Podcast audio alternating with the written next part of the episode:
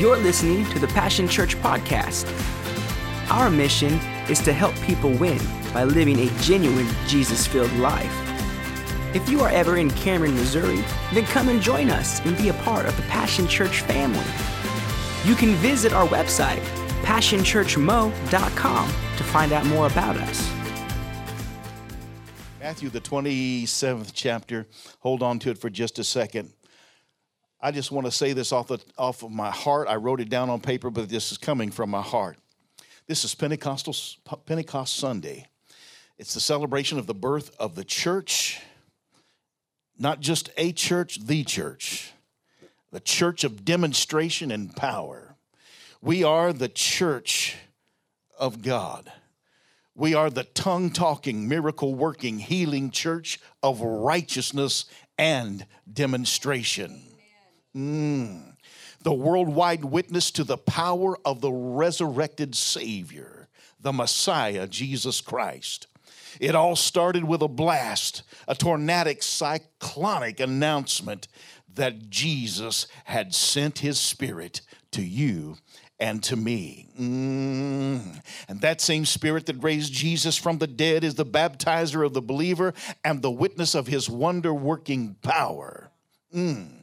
God is always noisy in his announcements. In creation, when he wanted something to happen, he said, Let there be, and boom, there it was. Are you with me so far? Mm. Whenever he told through Moses, Pharaoh, to let my people go, boom, 10 plagues until he finally knuckled under. When Noah's rescue came with lightning and thunder and rain, and the angels sang at the birth of our Messiah, the birth of Jesus Christ. And the church was born in a thunderous boom, in the power of a wind and a hurricane strength of pneuma. Pneuma is the word spirit, it is also interpreted wind. It came from the lungs of God, from the nostrils of God came the baptism of the church of Jesus Christ. In its inception, we weren't born in a quiet little uh, stable somewhere. No, when he birthed the church, he birthed us with a noise. And he put a he put a song in our heart and a tongue in our mouth. And he began to speak with through languages that we did not know. Yes, this baptism of the church came with a new language and with a new speaker, with a greater intent. The new language was of God spoken by God through men. At Babel, language came to divide, but at Pentecost, it came to unite all men to the message of Jesus, for Jesus is the official language of the church, according to Hebrews 1 and 12. For the God who spoke in the past by the prophets in these last days has spoken by the Son. I don't know if that excites you or not, but I want to say happy birthday to the church of Jesus Christ. Happy birthday, church. Happy birthday, church. Happy birthday birthday, church. It's about time that our society sees the demonstration of his power. Who believes that we are that generation to bring his demonstration of power into being? Amen and amen and amen. If you've been baptized, in the power of God's presence, you've been baptized into the holiness of God and His power, His ability. Now, Matthew, the 27th chapter, the 45th verse. I'm reading out of the King James. The verse just prior to that says, The thieves which were crucified with him cast the same in his teeth. In other words, they were mocking him. They're dying from their crimes and yet mocking the one who's hanging there in innocence the church is always the subject of ridicule in the midst of the world. The church always comes under scrutiny and is misunderstood, even when we put ourselves in the position to help the world. They still often find a way to persecute. That is not my message today, but I wanted to start with that. Now let's move on. Verse 45 Now from the sixth hour there was darkness over all the land unto the ninth hour. We're talking about the crucifixion of Christ. Verse 46 At about the ninth hour, Jesus cried with a loud voice, Eli, Eli, Lama Sabachthani. That is to say, My God, my God, why hast thou forsaken me? And some of them that stood there, when they heard this, said, This man calleth for Elias or Elijah. And straightway one of them ran and took a sponge and filled it with vinegar and put it on a reed and gave him to drink. And the rest said, Let be. In other words, don't. Let us see whether Elias or Elijah will come to save him. And Jesus, when he had cried again with a loud voice, yielded up the ghost. And behold, the veil of the temple was rent in twain from top to bottom. And the earth did quake, and the rocks rent, and the graves were open, and many bodies of saints which slept arose and came out of the graves after his resurrection and went into the holy city and appeared unto many. Now, when the centurion and they which were with him watching Jesus saw the earthquake and those things that were done, they feared greatly, saying, Truly, this was the Son of God. Father, I ask, Lord, that you help me to wax eloquent. Help me not to get jumbled up in my notes. Help me, Father, to preach the heart of this message and what you want us to know today. God, I magnify you, I glorify you, and I worship you. In Jesus' mighty name, and everybody said, Amen. Amen. It's good to have the Belfords in the house with us today. Amen. We're so glad that you could be with us. You do know your family, right? Okay. All right. So glad that you are here. And all of you who are joining us uh, uh, by streaming, God bless you. Your family, too. We're glad that you're here. Come on in and uh, enjoy the family with us. And uh, those of you who are watching by Roku TV or WOTG Network, God bless you. So glad you could be with us. Matthew, the 27th chapter, tells us something that I want us to understand today.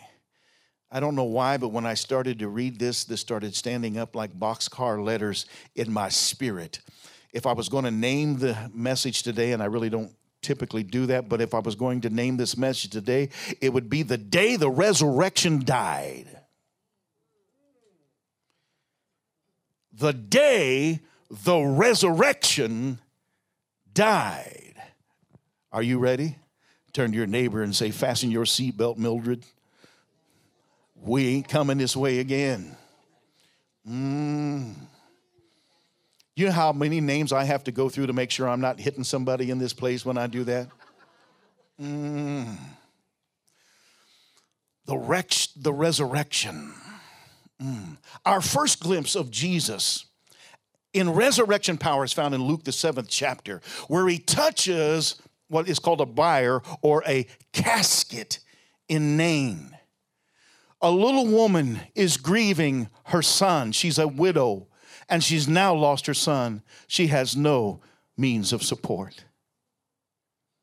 And not just that, but she's already been through this heartache once and now to go through it again. And how many knows our Jesus is moved by compassion? He's moved by compassion because he sees his people as people who need a leader, a guide, a shepherd to help them. And he comes upon this situation, and most people would would just bow in reverence. You know, today we still pull over to the side of the road whenever we see a funeral procession go by. And most people would just be reverent or pray for those who are in the situation.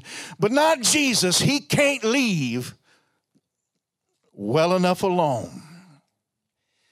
Jesus is moved by compassion. And when you have a heart of compassion, it compels you to do something out of your norm, out of your comfort zone, to rise up and do something that you wouldn't normally do. And Jesus sees the situation And most people would just offer condolence or, or some kind of support or monetarily help in some way. But Jesus has a whole different gifting. He walks into the situation, and while everybody else has kind of got eyes on him, his disciples, what's he going to do?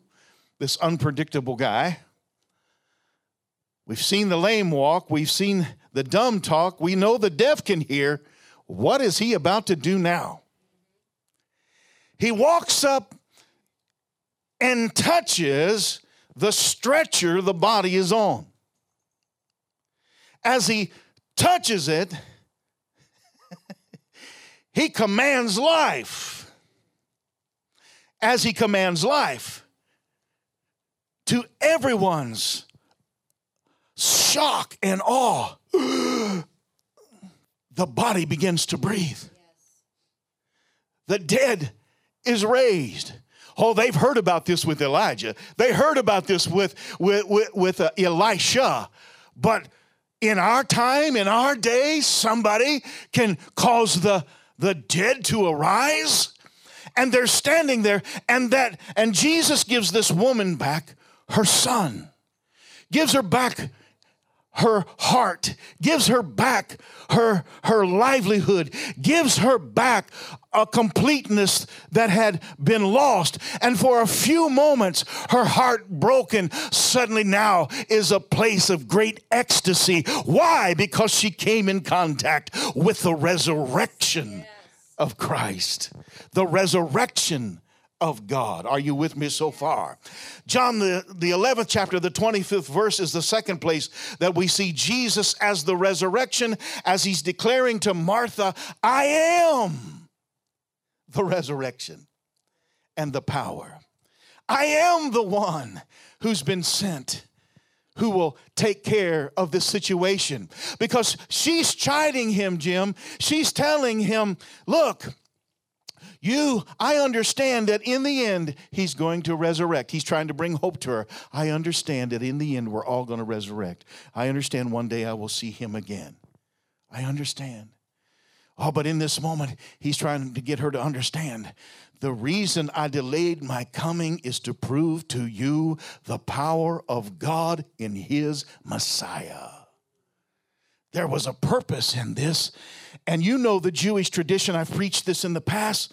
Up to three days, it is believed that a body can be resurrected from the dead. But when you go beyond three days, it becomes impossible. But on the fourth day, he stands to her and declares, I am the resurrection. You're looking at God's power to resurrect this situation. By using the name I am, the covenant name of God, he is declaring to her God the God of resurrection is here. You're standing in front of him. This is the miracle that seals the death of Jesus on the cross. You know the story. I don't have to go into it. He stands outside of the tomb. All the professional mourners who get paid under the table to cry and to weep and to moan and to groan at the tomb uh, are standing back laughing and mocking as he says, Somebody move the stone. Somebody shove the stone aside. Even Martha argued with him. Even Martha said, No, Master, by now, four days in an arid condition, you know what that smells like on the inside of that tomb. I think we ought to leave things be. But Jesus snorts like a horse. I don't know how a horse snorts, but that I did it.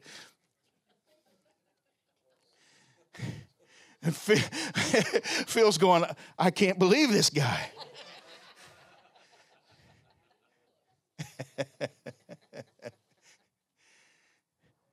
and he snorts according to the original language. There's something down in him, a righteous indignation that says, You dare to doubt God? You dare to doubt God? And he calls into the tomb Lazarus, get out of there. Come forth. Now, I don't know how he appeared. You've seen me do this a thousand times. Every time I preach this, I've done it. I don't know because it's tradition that they wrapped the body in linen and they mummified the body in a sense, the way it was wrapped. I don't know if he hopped out of that tomb. If he was laying horizontal, and I would assume that he was, he may have had to inch his way out on his shoulders. He may have had to just scoot like an inchworm. Oh, oh, oh, I don't know. But I know this when he appeared at the door, everybody was in shock and awe. And then Jesus gave the command loose him and let him go. If you're going to be fully alive by the resurrected power of Jesus Christ, then you can't be bound in death rags. You need to come out and live in the fullness. Can you say amen to that? Mm. But this is the miracle that seals his death on the cross. Because in the latter portion of that chapter, after Lazarus has been resurrected, in John the 11th chapter, the 53rd and the, to the 53rd, 52nd and 53rd verse, Caiaphas declares that it is better for one man to die than for a whole nation, because he was more afraid of Rome than he was God's Messiah. Mm-hmm. And from that day, they sought their moment to get him. And if you read on in the canon, you will see that they not only desired to kill Jesus, they desired to kill Lazarus as well to stop the noise of the miracle.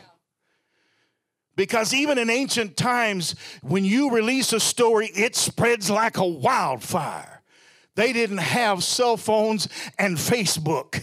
They couldn't spread it that way, but by word of mouth, it didn't take long to cover the region that the dead has been raised under the unction and under the power and command of Jesus. Mm.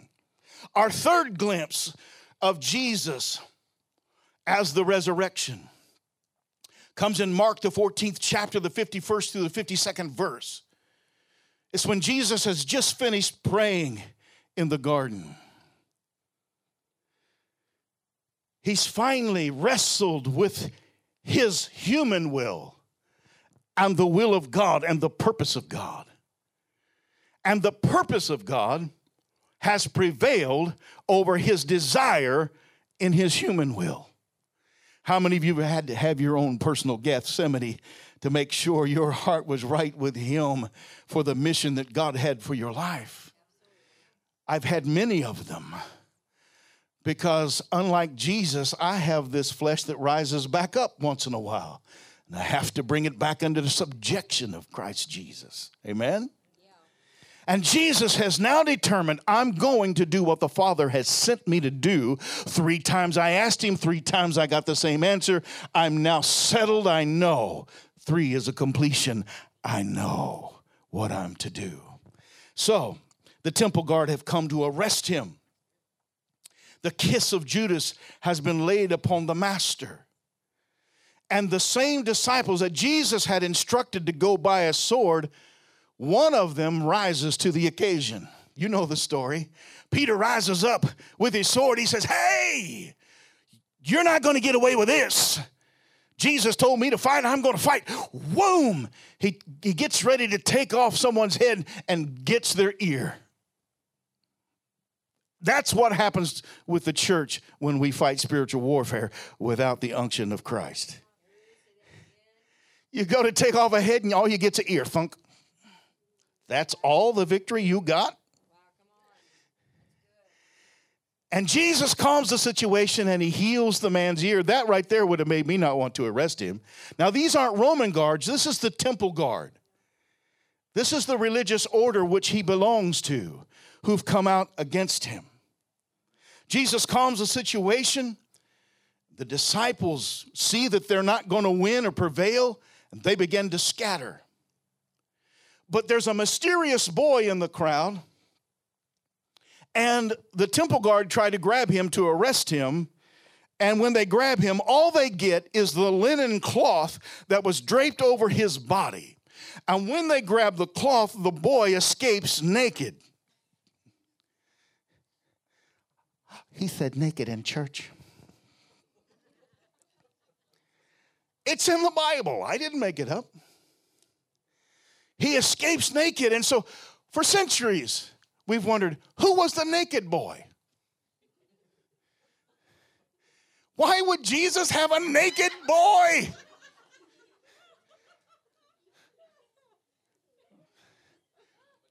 Some scholars have said maybe it was John, he was sleeping. Naked? Who's the naked boy? Mm. Who is he? Well, I can tell you who he is by the definition of the cloth left in the soldier's hand. The word says it was linen. What was Jesus buried in? Linen cloth. It was burial cloth. Oh, come on now. Here's what happened. When the temple guard came to arrest Jesus, they asked him who he was. Are you Jesus? Are you Jesus? Again, he uses the covenant name of God. He says, I am. You know the story? Yep. The temple guard who are standing there ready to arrest this man. He says, I am. They go, they hit the ground. They're like laid out. They're going, This is the craziest church service I've ever been in. They're laid out. They're all over the place. And they're trying to figure out what power knocked us down. How did one man standing there speaking knock us down? They arose, gathered themselves, got back to the task at hand. And in the midst of the crowd, no one saw the boy slipping up from behind. Because what you need to know is in the time of Jesus and still to this day, there are graves that that um, how do I want to say this that date back to the first century, the time of Jesus, in the vicinity of the Garden of Gethsemane. And when Jesus said, "I am," boom, and the temple uh, guard fell backwards.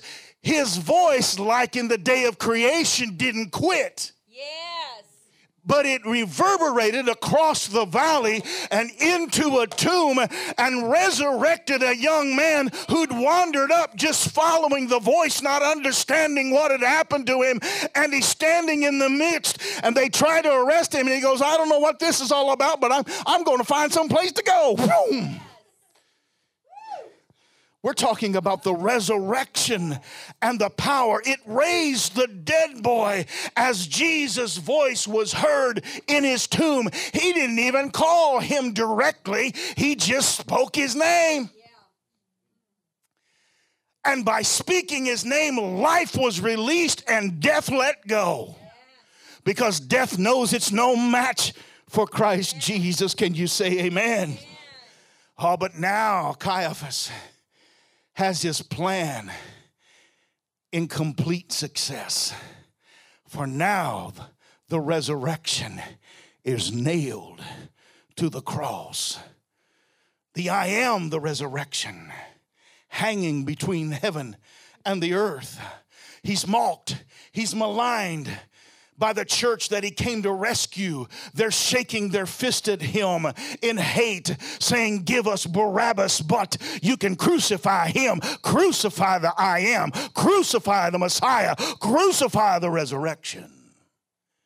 Now the thieves that he's hung with are making fun of him. The Roman guard is making fun of him. He's mocked by his church. He's mocked by his nation. He's hanging in the balance. He's bearing your sin. He's bearing my sin and the sins from the first man Adam to the ending of time. He's standing in the middle of BC and AD there with all the sin of the world that has happened in the past and all the sin of the world that will happen in the future is hanging over him as a dark convergence comes over the top of the cross where he's hanging. And there in his final moment of truth, I, the Son of God and man, am alone, am broken, am feeling forsaken. Sin, not my sin, has separated me from my Father. And the only thing that can come out of his tortured spirit is Eli, Eli, Lama Sabachthani. Oh, my God, my God, why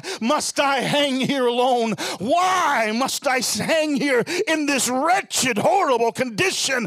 Why must I feel the disease of every man, woman, boy, and girl that has ever lived on the planet Earth? Why must I be hanging here with all of this drudgery upon my body? Why, why, why, why, why would you leave me in this moment?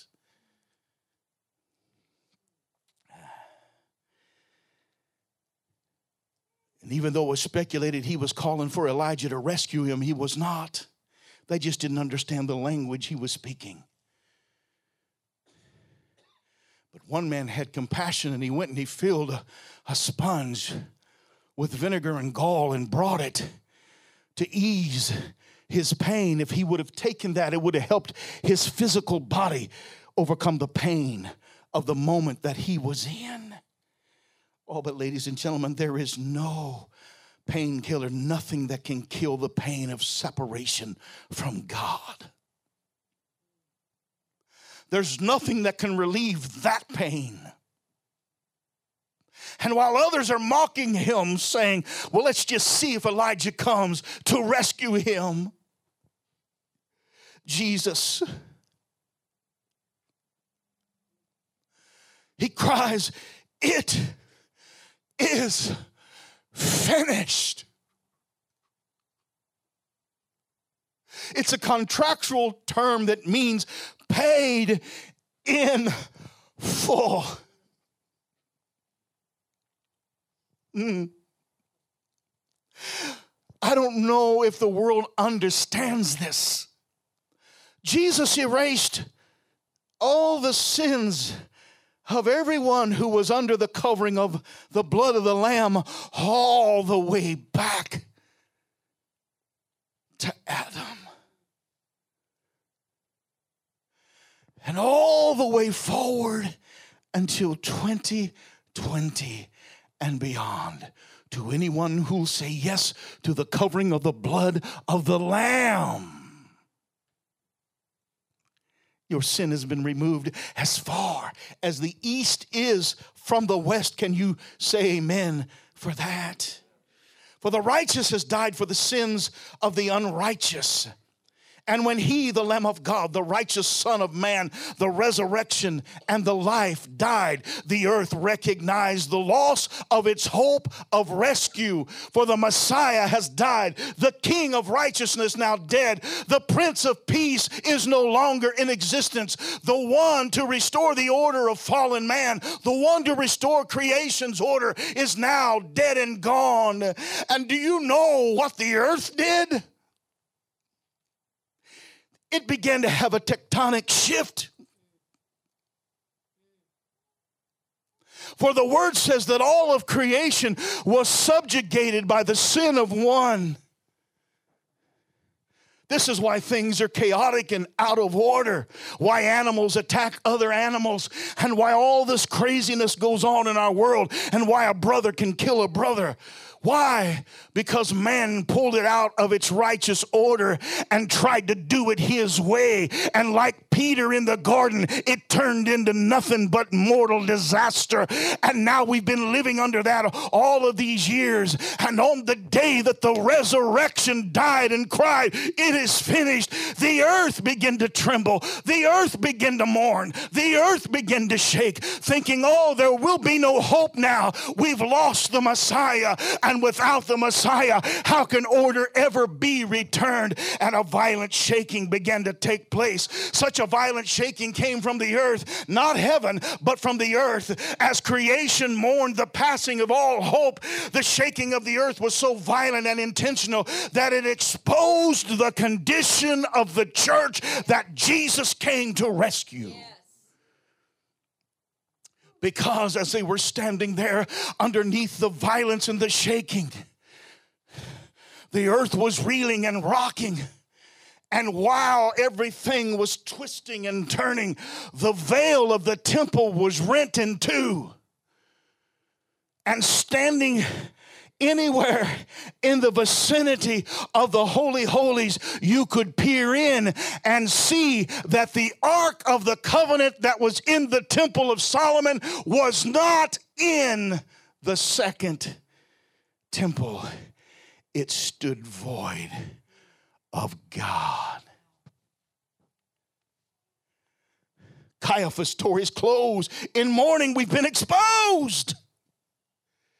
Everybody knows now it's a sham when I go behind the curtain. Everybody knows now when I take the, the sacrifice in that it's meaningless. The intention of the heart of the person offering the sacrifice, I'm sure, was honored by God, but the religious order of the day was playing such a dangerous game. But it's also written that the glory of the second temple would be greater than that of the first because it would know its Messiah. The shaking of the earth was so violent that the splitting of the veil exposed the hypocrisy of the church, for the Ark of the Covenant was not in the temple, and the only glory of the second temple, the only glory the second temple ever saw, was when the Messiah made a whip. When we want God to show up so often, we want Him to come in with a gentle breeze and a kindly word. But when Jesus showed up to the second temple, He showed up twisting methodically a whip. He foreknew what He had to deal with. And when he came in, he drove out the money changers and the charlatans and the thieves that were making the church anything but the glory of God. He drove it out in fury. He drove it out saying, How dare you make the house of prayer into a house of thieves? Is this all right? Am I too intense? Look at this. The second temple knew not just the image of God that would show up at appointed times between the cherubim on a piece of furniture the second temple had God incarnate travel through its courts, bringing correction. God with man, God in man, Emmanuel. Emmanuel. But they didn't recognize him, they didn't honor him. He was a stranger in his own house.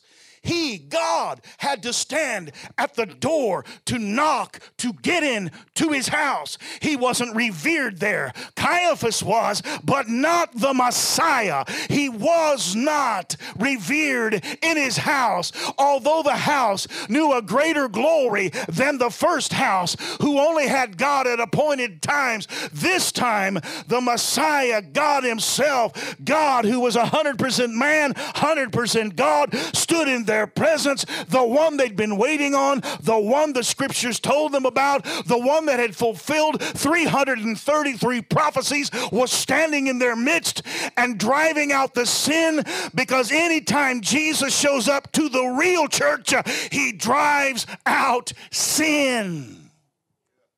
That would have been a wonderful place to clap. Mm. Oh, thank you for your golf clap. I appreciate that.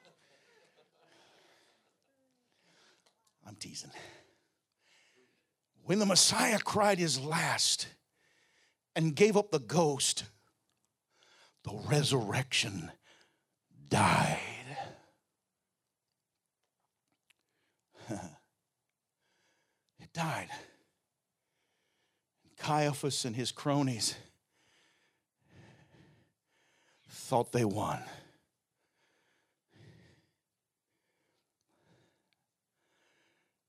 Pilate must have wondered what the shaking was about.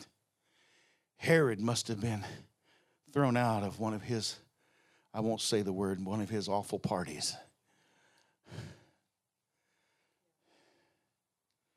the resurrection is dead. But I want to point to a very, a very unfamiliar scripture. We've read this a thousand times, right? But look at verse 52. The graves were open. The graves were open. And many who had died were raised to life. When? When the resurrection said, It is finished. Death went.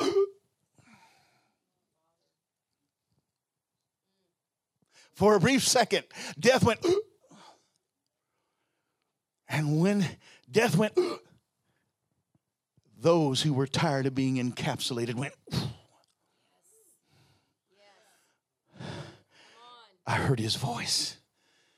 I heard that voice like no other voice I've ever heard. I heard power. I heard the command. I heard forgiveness. I heard righteousness. I heard ecstasy.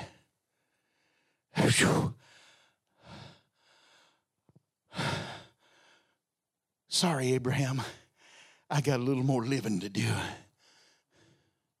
Now, the next verse goes on to say, that they weren't seen or known until Jesus came back three days later. So rather they were resurrected here or resurrected when he came up from the grave, they came up. Yes. Yes. Look at this. Those saints in 52 were not revealed until the resurrection of the resurrection. Oh, we put the resurrection in the grave, but ladies and gentlemen, the resurrection can't stay in a grave. the resurrection of the resurrection came three days later.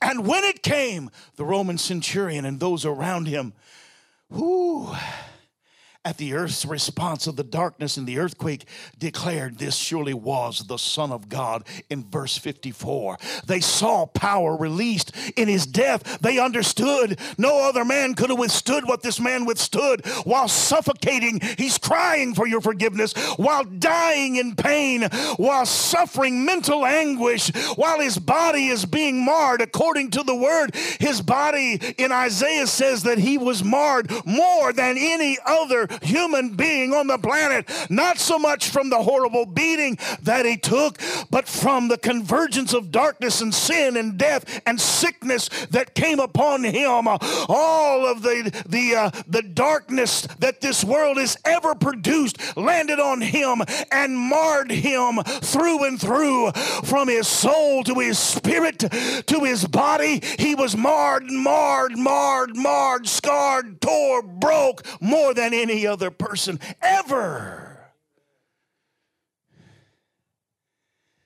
And yet, they killed him. Can you imagine those who mocked him, speared him, crowned him, punched him, whipped him? Can you imagine what they must have been feeling while the earth is shaking under the power of his final command? Pilate saw it, Herod saw it, Caiaphas saw it. They had to think in their heart, what have we done? It's after time, it's all your fault. But the third day, we always rejoice over this, but on the third day, but on the third day, there he was. On the third day, whoo, there he was, alive and well. They couldn't hold him, they couldn't even guard him. Because when he decided to come up, boom, he came up from the grave. There he was in complete victory. There he was with the keys of death, hell, and the grave. Absolutely victorious. He went down and, and my, my mind's eye, he grabbed the devil by the nape of the neck and shook the keys out of his hand and said, Listen to me, boy, you have no more dominion. I take it back. What Adam lost now belongs to me, the second man, Adam.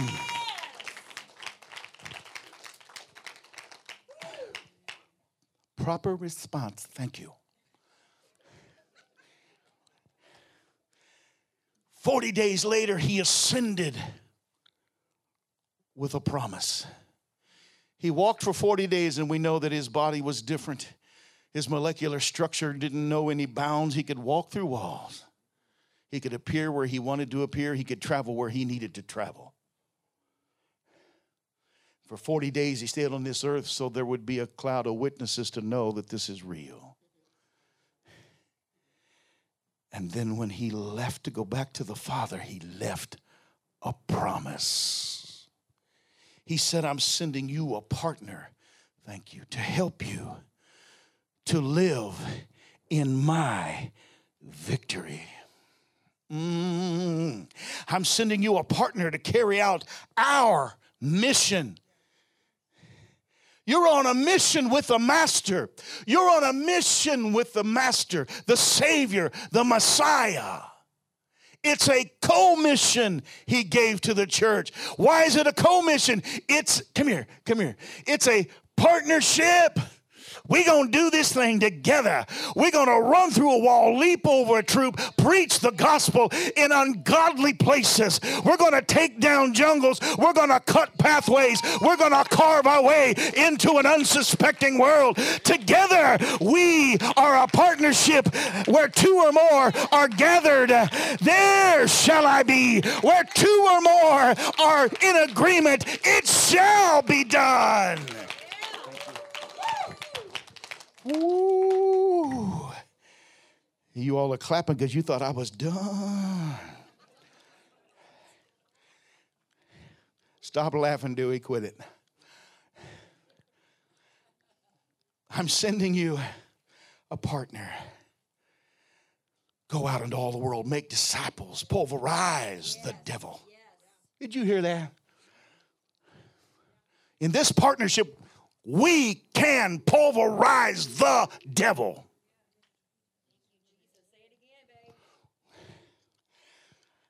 I'm fat, it's hard to do that.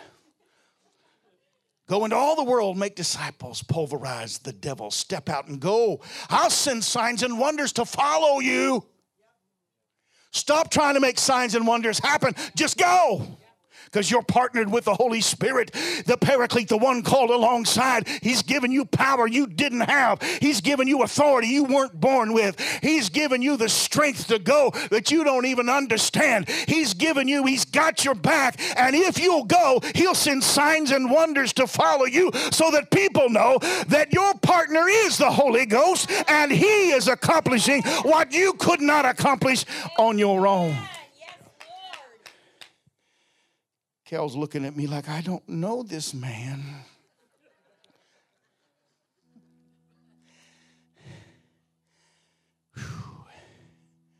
The church was born in victory of Christ's resurrection power. We've been given the Holy Spirit, the same Spirit that Jesus had to conquer death, hell, and the grave. Even if I fall into a grave here, please understand I win. Don't mourn for me, shout. Don't mourn for me, shout, I made it. It's over. I'm with my partner. The final generation. I had so many thoughts, there's no way to get them all. But I believe we're in the final generation.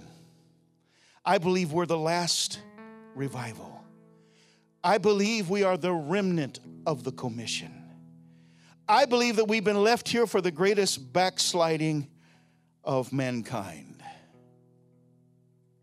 You think you're not important, and you think you don't count in the kingdom, but God left you here for such a time as this.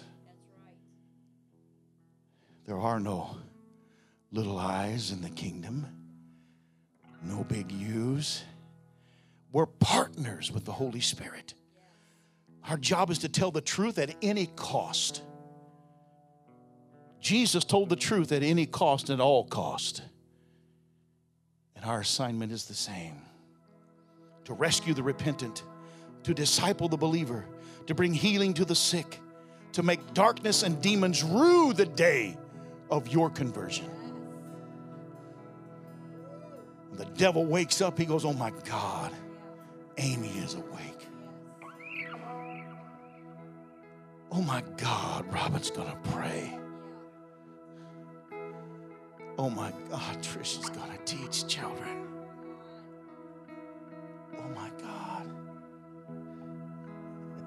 oh my God. Christian is gonna lead the youth in worship.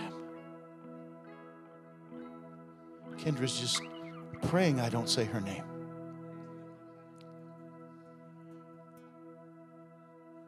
When Anthony wakes up, Satan goes, What can I do to discourage him? Because he's liable to change the life of a young adult. When Austin raises his head in the morning, his first thought is, What kind of cereal do we have in the house?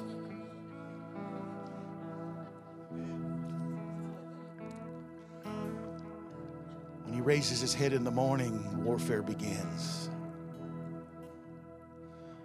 I'm steaming my own glasses. Our job, church, is to saturate our society with the resurrection of the resurrection. For his spirit is Christ in us, the hope of glory. Colossians 1:27. So happy birthday, church. You are a product of the resurrection. You are promised a resurrection of your own. And all will be resurrected in the final judgment. Some to stand on Jesus' left, and some to stand on his right. The word makes it very clear that the nations that have rejected God will be judged as a nation. Some on the left, some on the right. Ah.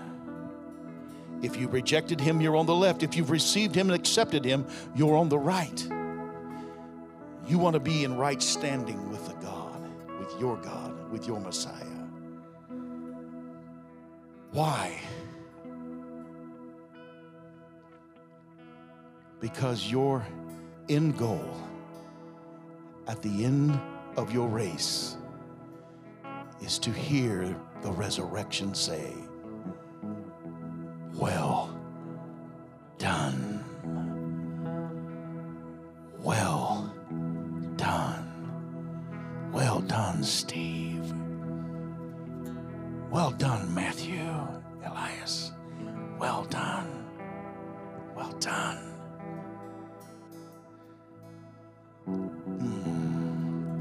Father, we thank you today for your word.